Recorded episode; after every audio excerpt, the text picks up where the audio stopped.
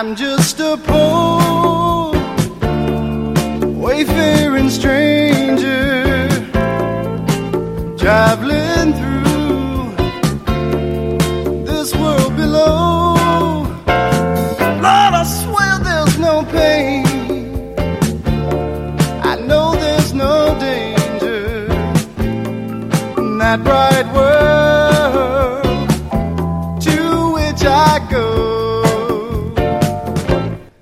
to this podcast from Faith Bible Church in Reno, Nevada. Faith Bible Church is a Christ centered Bible teaching ministry dedicated to bringing the good news of the gospel to the whole world. Faith comes by hearing, and hearing by the Word of God. And now, for this week's message from Pastor Alan Battle. So, in our passage this morning, the Apostle Paul says that he's pressing on toward a goal. Without goals, people just drift through life. Um, goals define our purpose, and without them, we can't accomplish a purpose. In order to pursue a goal, though, we must have a vision of that goal. So, this morning, I want to talk to you about the vision of where we are heading as a church this year in 2020. And I couldn't resist using this sermon title today. I'm sure that there's thousands of pulpits doing the same this Sunday, but you know, this opportunity only comes once. So here it is. The title is 2020 Vision.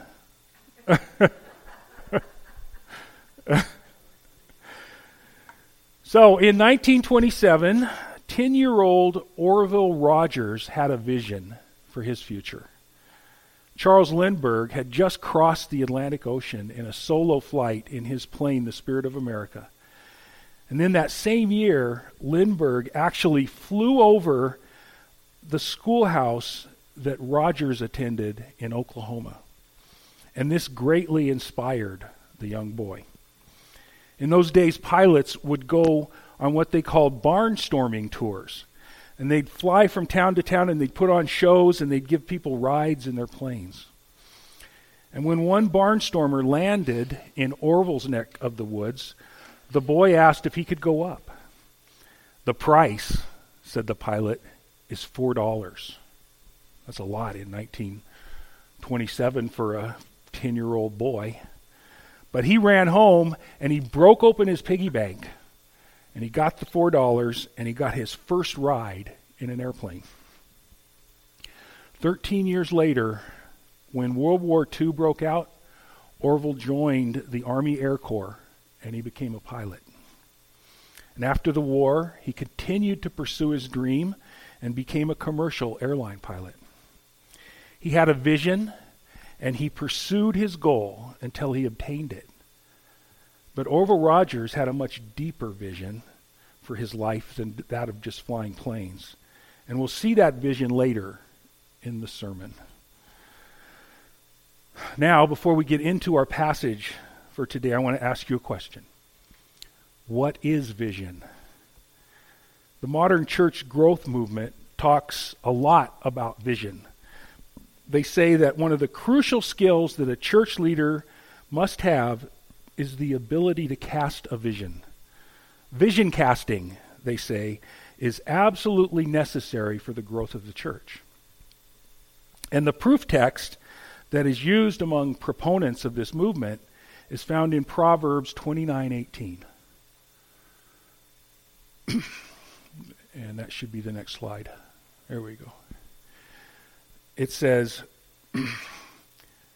Where there is no vision, the people perish. So, what is vision according to this new movement in the church? Listen to how one church growth leader states it.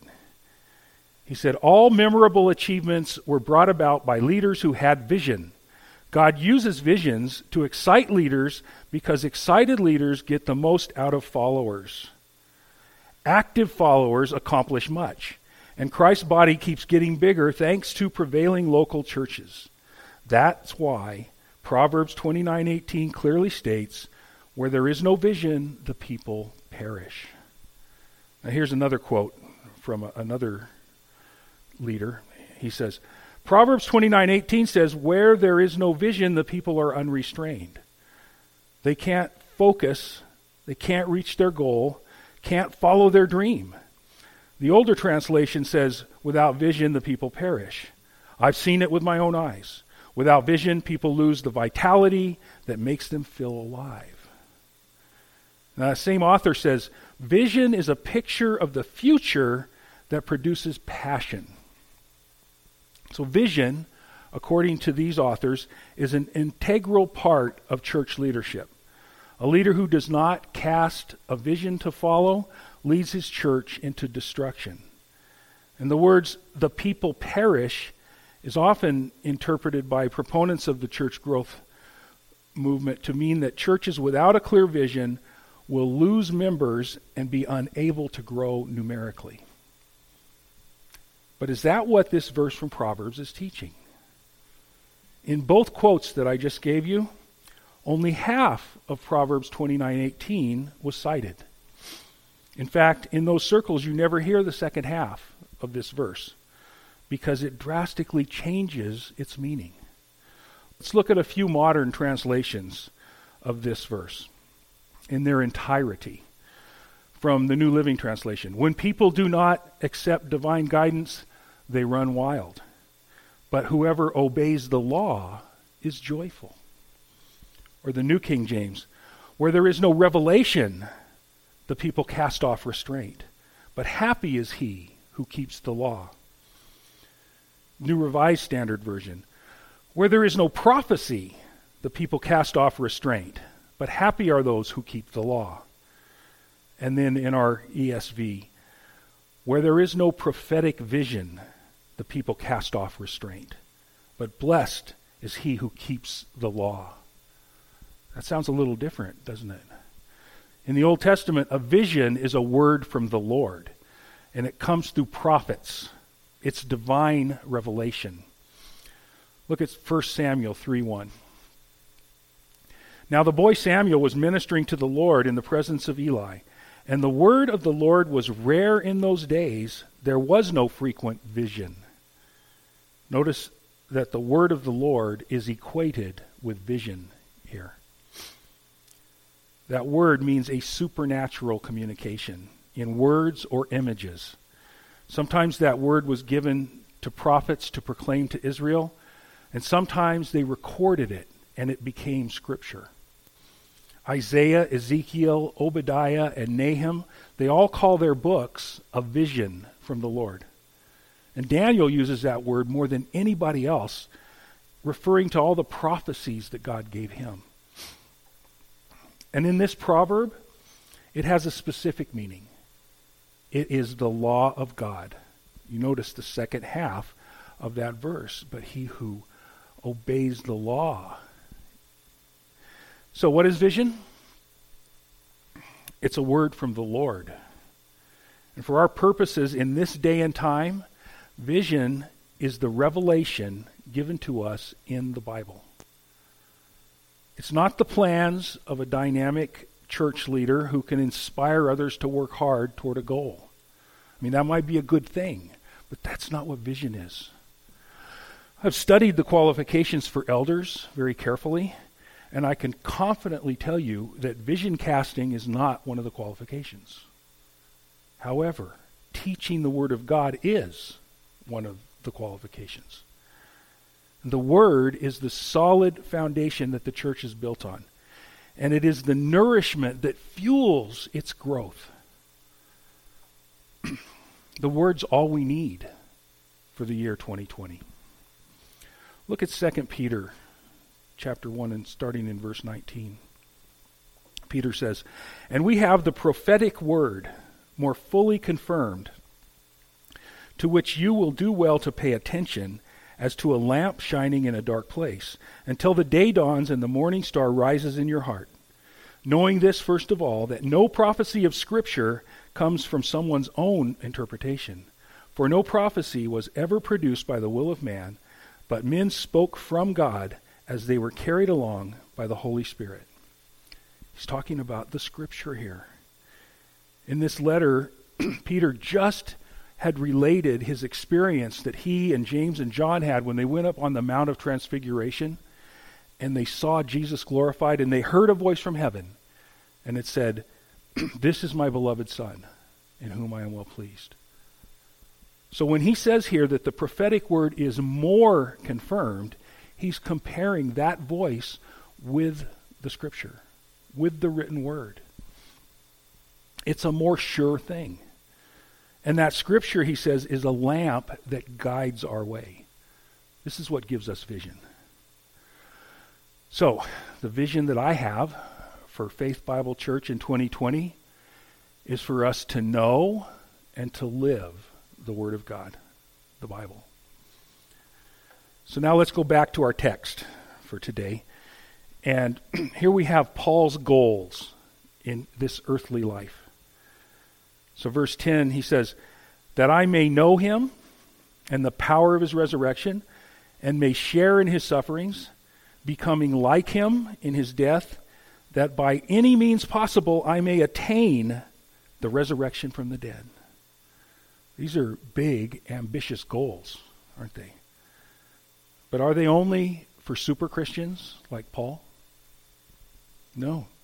They're for anyone who is a follower of Jesus. All believers should want to know him better. And this is a knowledge by experience, not just a head knowledge. And all believers should want to live the supernatural power of a resurrected life. But here comes the hard one. All believers should want to identify with Jesus in his suffering. Suffering is inevitable in this life. It's impossible to live a pain free life. But when we live for him, then our suffering has purpose, it has meaning. And what about becoming like him in his death? Well, this is not our physical death. It's the sacrificial surrender of our life to him to serve in his kingdom. And the last goal in Paul's list is resurrection. When we lose our life, then we gain it. And we're resurrected to live for Christ. And notice, none of these goals is fully realized. They're all things that Paul is striving towards every day. The New American Standard makes this passage a little clearer than the ESV. Look at it, verse 12. Not that I have already obtained it or have already become perfect, but I press on so that I may lay hold of that for which I also was laid hold of by Christ Jesus. Brethren, I do not regard myself as having laid hold of it yet. None of us has arrived yet. We'll never be done pursuing these goals until we reach that finish line. The one thing that you cannot do, though, when you're pursuing a goal is to hang on to the past. You can't look back. You can learn from mistakes in the past, but you have to let them go. So he says in, in the next part of the verse, But one thing I do, forgetting what lies behind and reaching forward to what lies ahead. Doesn't matter where you came from. What matters is where you're going. Paul's using the analogy of a race here. He's focused on the finish line and nothing else. He's in this for the long run. And he's continually pushing toward that finish line. And his goal is the prize at the end of the race. Look at verse 14.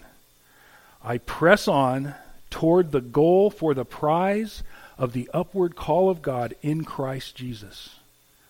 So, what is the upward call of God in Christ Jesus? Well, it's not the goal of salvation. That's already been accomplished through the death of Christ on the cross. Paul's not saying that if he runs long enough, if he runs hard enough, then he's going to get saved. No, that's secured already because of what Christ did on the cross. He paid the price for sin, past, present, and future. No, the call of Christ is for people who've already been saved. It's the call to follow him and build his kingdom until it's complete. So when we pursue this goal together as a church, we build his body. And we will cross that finish line someday when the building is complete. That's the upward call.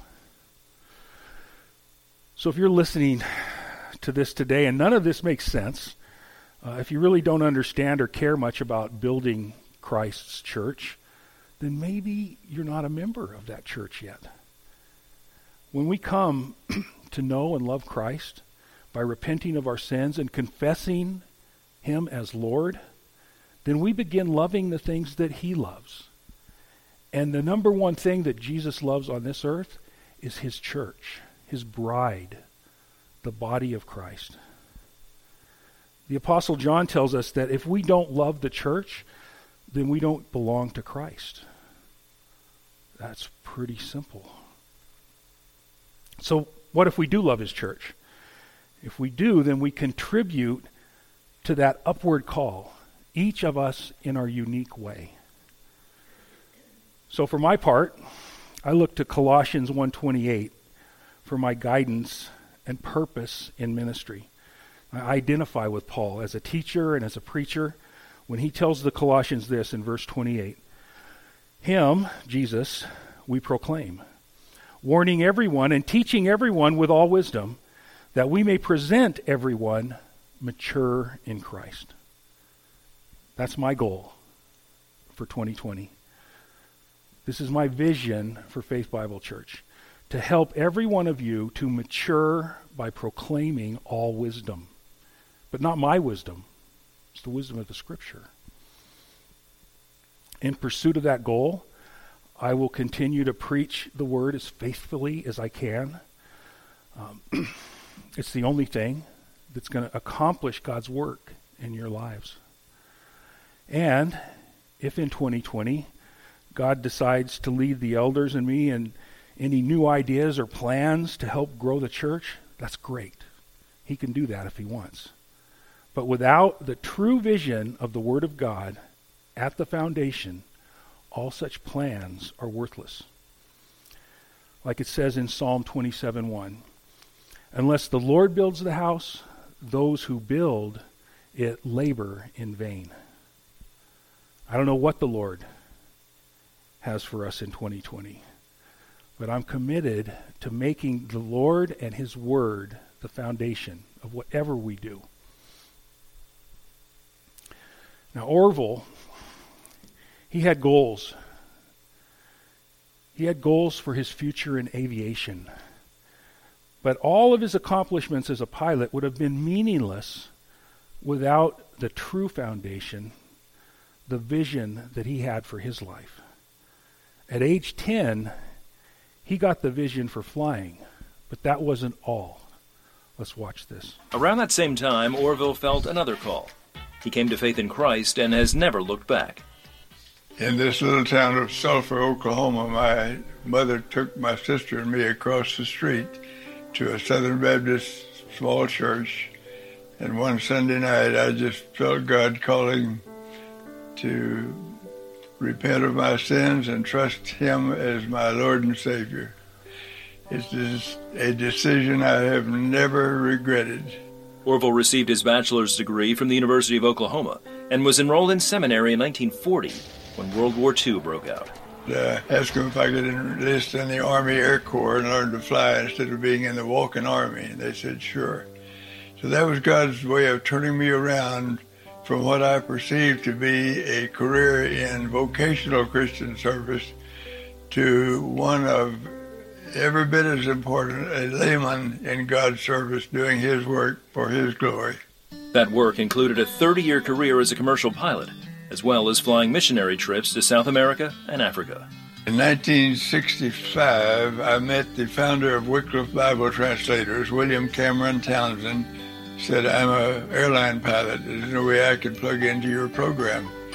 He said, Well, we have an airplane in Miami, and then they asked me to fly it to Bogota which was my first ferry flight experience with Wycliffe or Southern Baptist. I eventually ended up ferrying 46 missionary airplanes, 20 of them inside the United States. 26 of them were in South America or over the Atlantic or Pacific Oceans. And that was quite a challenge to, uh, to fly across an ocean in a single engine airplane. Along the way, Orville and his wife also began investing in real estate and the oil and gas industries, which enabled them to later support many ministries. My wife and I determined that we had to increase our giving, which we did, and God blessed our investments. In the course of my wife and I, our marriage together, and since her death, she and I have given away over $35 million to God's work. Now, to put that in perspective, uh, you need to realize that my total earnings from Braniff and the Air Corps and Air Force were about a million six hundred thousand dollars. So God was able to multiply that, I think, because of our faithfulness. He also became a long distance runner after reading several studies on longevity and exercise. Dr. I. Min Lee from Brigham and Women's Hospital she compiled a study. Her conclusion was that people who exercise very vigorously for long periods of time could expect to get back in added lifespan nine hours of added life for every one hour of physical exercise. That is phenomenal. Orville not only ran a number of marathons, he holds two world records in the 90 to 100 age category. I entered two races in Boston, Massachusetts, March the 23rd, 2008, the 800 meter and the one mile run. And three weeks before the race, my wife died. And I talked to my children about it, and we agreed she'd want me to continue to compete, so I did. And I won the 800 meters, set a new world record. The mile record I really slaughtered. I read it in 957. Two years ago, Orville wrote his life story in his book, The Running Man. It tells of my experiences in, in life, my flying, my running, my giving, and my family life. And I hope it's a, a benefit and a help to people who may be questioning how they need to serve the Lord better. Orville says his desire has always been to run the race well, as the Apostle Paul encourages us and to finish well. I never asked God for fame, riches, or long life, and He's given me all three. I don't want to uh, fail my Lord in the last days of my life. I have seen too many people, too many examples of people in public life who failed somehow or other in their later years to keep their high moral standards. That's the primary prayer of my life these days, that I will live well for Jesus as long as he gives me life and breath. Isn't that something? He thought he needed to go into full time ministry in order to serve God, but God showed him that he would be serving him in other ways. And he knew how important it was to press on and continue running that race all the way to the end and his end came just a couple months ago. In, in November, Orville passed away at the age of 101 years old. so go to Leslie's exercise class and. uh, you know, every one of us has the same calling as Orville does, though, or did, to serve God to the end wherever He's placed us in life. So, I'm going to do my part in 2020 to encourage you in that race, but my role is small compared to the larger body of Christ. Each of you has the responsibility to make this thing work. Look at Hebrews 10 24 and 25.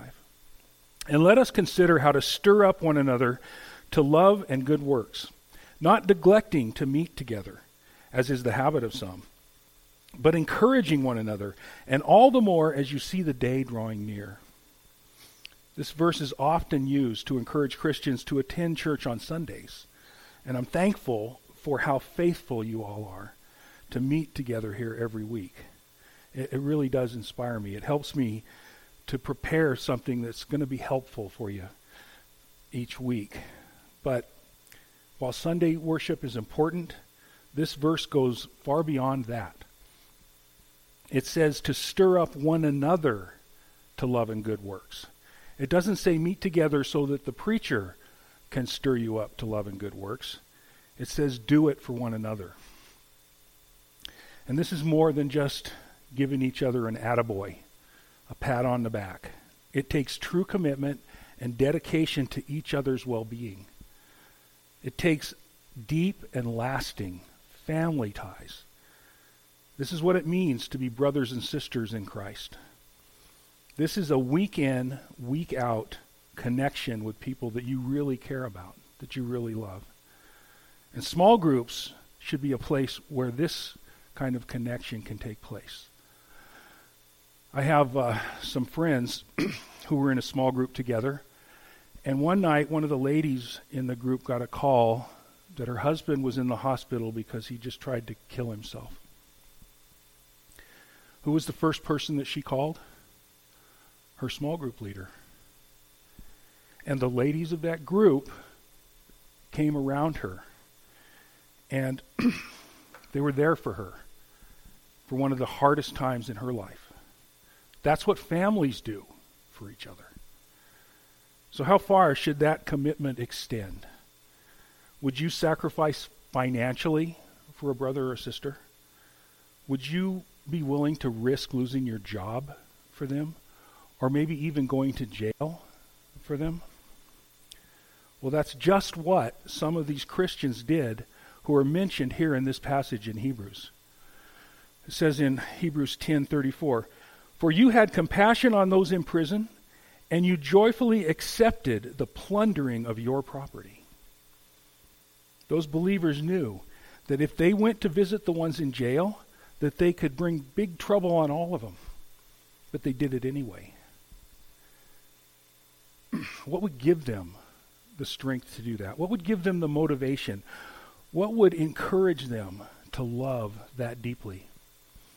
Well, the next part of verse 34 tells us since you knew that you yourselves had a better possession and an abiding one.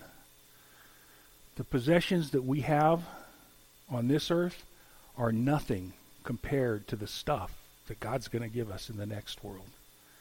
That's an eternal perspective. That is a realistic vision of the future. And not just for 2020, it's a vision for the end of the age. This is what it means to press on toward that goal. In the next verse, in this Hebrews passage, the author encourages us to do just that. He says it this way in verse 35 Therefore, do not throw away your confidence, which has a great reward. For you have need of endurance, so that when you have done the will of God, you may receive what is promised. Don't throw away your confidence. Don't give up. Press on towards that goal. So in 2020, it's going to be my constant and urgent prayer that we all will obey this passage of Scripture. Look at it again. Hebrews 10 24 and 25. Let us consider, think about it, make it a matter of meditation. How to stir up one another to love and to good works, not neglecting to meet each other, meet together, as is the habit of some, but encouraging one another, and all the more as you see the day drawing near. Do you see the day drawing near? Every day is one day closer to Christ's return. I promise that I will do my part. Will you commit to do yours this year? Vision is necessary. And there's really no such thing as a lack of vision. There's either godly vision or there's counterfeit vision. And when there's a vacuum caused by the absence of a vision from the Lord, another vision will take its place. So don't let anyone divert you from the true course with their false visions. God told the Israelites through the prophet Jeremiah, Do not listen to the words of the prophets who prophesy to you, filling you with vain hopes. They speak visions of their own minds, not from the mouth of the Lord. False visions, they can come from outside the church, they can come from inside the church. Make sure the ones you listen to are coming from the Word of God. And I know you hear this from me all the time, but it's so important that I have to keep saying it. Read your Bible. Read your Bible.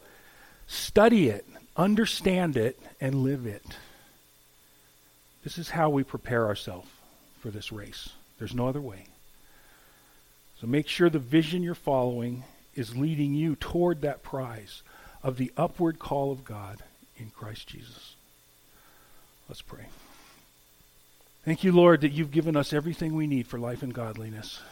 And Lord, that our vision comes from your word. Lord, that you lead us and guide us as you've promised. So, Father, we commit this church to you in this coming year, and we ask you to do with us as you see fit. And we will give you all the honor and all the glory for what you will accomplish. In Christ's name, amen. Thank you for listening to the preaching of God's Word from Faith Bible Church in Reno, Nevada. We hope that it has been an encouragement to you and that the Word of God will fill your hearts and minds as you walk through this world. If you have been blessed by this ministry and would like to make a small donation to help defray the cost of this podcast, just click on the green Support Us button at the top of the web page. Thank you.